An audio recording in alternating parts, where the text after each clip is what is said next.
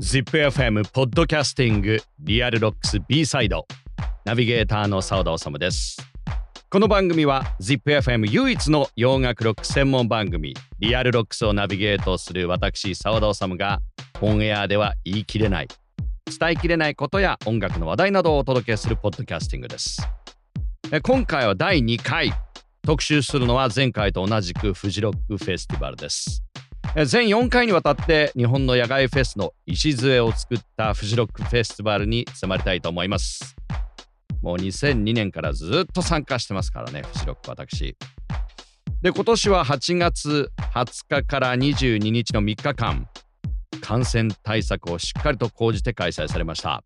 ね、その開催に対して賛成、反対、いろんな意見ありましたけども、会場ではフジロッカーの皆さんがルールを守りその結果クラスターなどの報告もなく、フジロックの感染対策は成功したと言えるでしょう。さあそれでは本編に参りましょう。ZIPFM Podcasting リアルロックス B サイド第2回もアーティストから見たフジロックということで今回はね2組登場しますが2組とも愛知県出身のアーティストです。まずは8月22日日曜日、レッドマーキーに登場したチャイからコメント届いています。どんな気持ちで臨んだんでしょうか ?ZIPFM Podcasting Real Rocks B-Side チャイからのコメントです。ZIPFM ポッドキャストフジロックスペシャルを聞いとるみんな、沢田治さん、こんにちはチャイだよボーカルキーボードマナです。ボーカルギターカナです。チャイだよ双子だよ双子だよ そう、フジロックには私たちチャイは2017年にルーキア55に初出演。うん。翌年にはレッドマーキーに出演して、そして今年、うん。2年ぶりのフジロック、レッドマーキーに出演しました、ね、出演しました。その時の思い出。あれだね、一番最初にルーキーに出た時は、その、うんうん、ゴリラズと、そうね、ZXX を見に行った直後に自分たちのライブで、そうだね、ルーキア55だったから、うん、そう。ギリギリまでゴリラズ見て、そう。もうハイテンションのままルーキーア55のね、裏に行って、で、そのままゴリラズとコラボできた。そうなんとね。それきっかけでね。そうそうそう。もともと大好きだったから。あのルーキーすごい人だったよね。そうだね。なんかそこで初めて出会えるミュージシャンもいっぱい、そういっぱいいて、そこでいろんな出会いがあったのをすごく覚えてる。うん、フジロックって本当に出会いが多い。うん。そしてお気に入りの場所とかある、お店とか。フジロックの。あのさ、うん、今年もあの歩いたんだけどちょっと。うん。あの歩いてたね。うん。えっ、とあのホワイトステージからさ、あのほらえっ、とえっ、とあどうせした一番奥のステージなんだったっけ？ヘブン、ヘブン、ヘブン、ヘブンまでの道あるじゃん。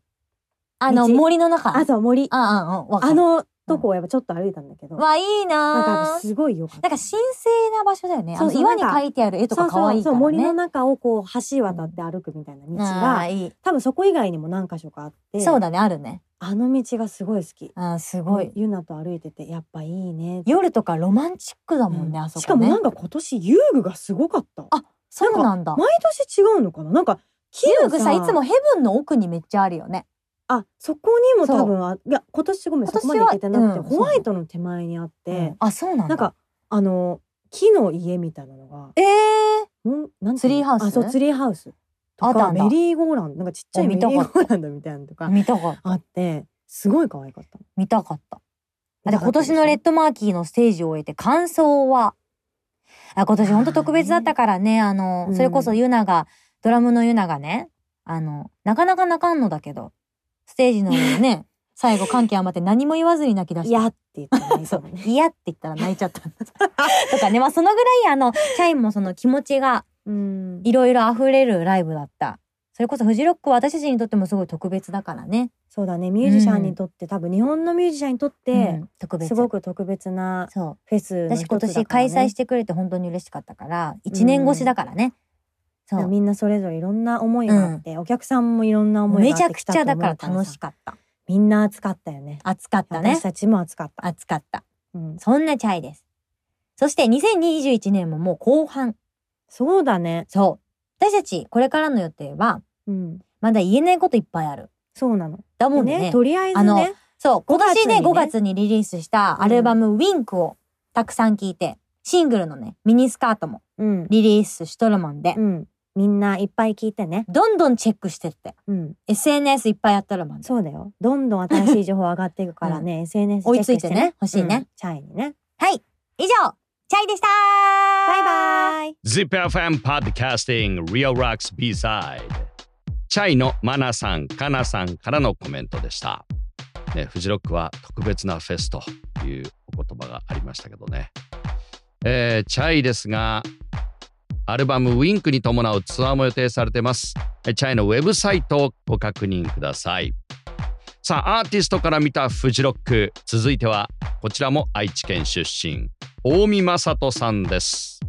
8月22日日曜日夕方の苗場食堂ステージに登場しました。えー初めてのフジロックの出演、今年の特別なフジロックに出演することについての、えー悩み葛藤あったんでしょうかいろいろお話しいただいています。大見正人さんからのコメントです。ZIPFM ポッドキャストフジロックスペシャルをお聞きの皆さん、沢田治さん、こんにちは。大見正人です。まずは、とても緊張しましたね。なんかこう、知らないうちに呼吸が薄くなっているというか、そういうこう、特殊な威圧感みたいなものを感じつつ、でもやっぱり外でやるっていうのもあって、開放感もあって、なんかその中でお客お客さんと対面した時はすごくなんかこう、特別な空間だなという感じがしました。これまで実はフジロックに遊びに行ったことがなくて、今回その出演で、えー初、こう、フジロックに行かせてもらったんですけども、すごいやっぱりいい空間だなっていうふうに思いました。こう、その場にいる人が、MC でも言ったんですけど、その場にいる人が全員音楽が好きっていうのが、なんかこう信じられない空間だなというふうに思いました。バンド編成に関しては、まあ、えっと、6月の後半くらいで、しっかりこう、こちらに来てバンドっていうのをやり始めて、えーまあ、それが3人編成だったので、フジロックはそのまま行こうかなって思っていて、で、まあ、代わりにそのセットリストでこう、大きく遊べるじゃないけれど、やっぱりその日その場所にいた人だけが共有できる、えーものとして、やっぱ新曲をやりたいなっていうのももちろんあって、それで、えっ、と、最初に1曲目にやった曲と、え1曲、夜風ですね。2曲、合計合わせて2曲、えー新曲をやらせていただきました。これは結構意図的に、うん新曲を入れようかなと思って、えーセットリストを組みましたね。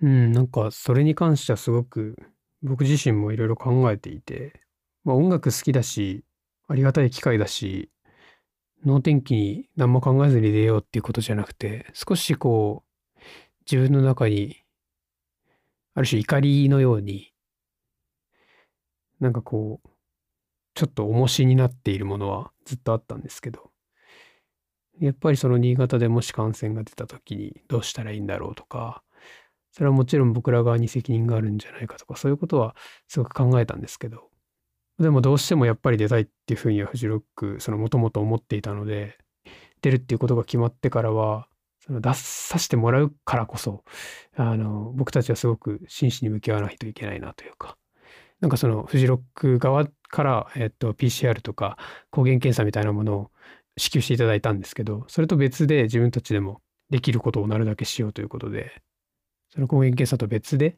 あの、薬局で買ってやったりとか、そういうことは出演者として責任を持ってやることだなと思ったので、バンド3人しっかりこう徹底して臨んだところかなと思います。まあ、来年にかけての予定というか、まあそろそろ新曲をね、出したいって思っていることと、えーあとは、まあこうそれにね、伴って、たくさんの曲を発表できるような機会が、えー早く作れるといいなというふうに思っていて、そうですね、ライブも多分すると思うので、ぜひこう、やっぱりフジロックに出ることによっていろんなことに気づかされたし、いろんな点でよりこうまだまだできるなっていうのは思ったので、そうですね、そういうところは今後期待していただきたいところかなと思います。ZipFM Podcasting Real Rocks B-Side 大見正人さんでした、ね、出演者としてフジロックにまあ真摯に向き合う姿勢ですよね。えー、ジンときましたけども、え、フジロックのステージで披露した新曲「夜風」むちゃくちゃいい曲です。10月6日にデジタル配信されています。ぜひ聴いてみてください。さあ次回の ZIPFM ポッドキャスティングリアルロックス B サイドはフジロックを支える人たちにインタビューした模様をお届けします。お楽しみに。ZIPFM ポッドキャスティングリアルロックス B サイドお聞きいただきありがとうございました。ここでプレゼントのお知らせです。お聞きいただきましたリアルロックス B サイドポッドキャスト配信スタートを記念しましてフジロックフェスティバルの T シャツをプレゼントいたします。応募方法はリアルロックスのツイッターアカウントアットリアルロックスをフォローそしてプレゼント告知ツイートをリツイートするだけです。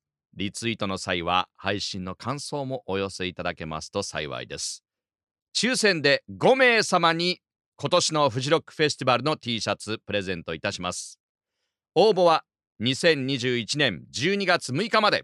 あなたのご応募、感想お待ちしています。リアルロックス。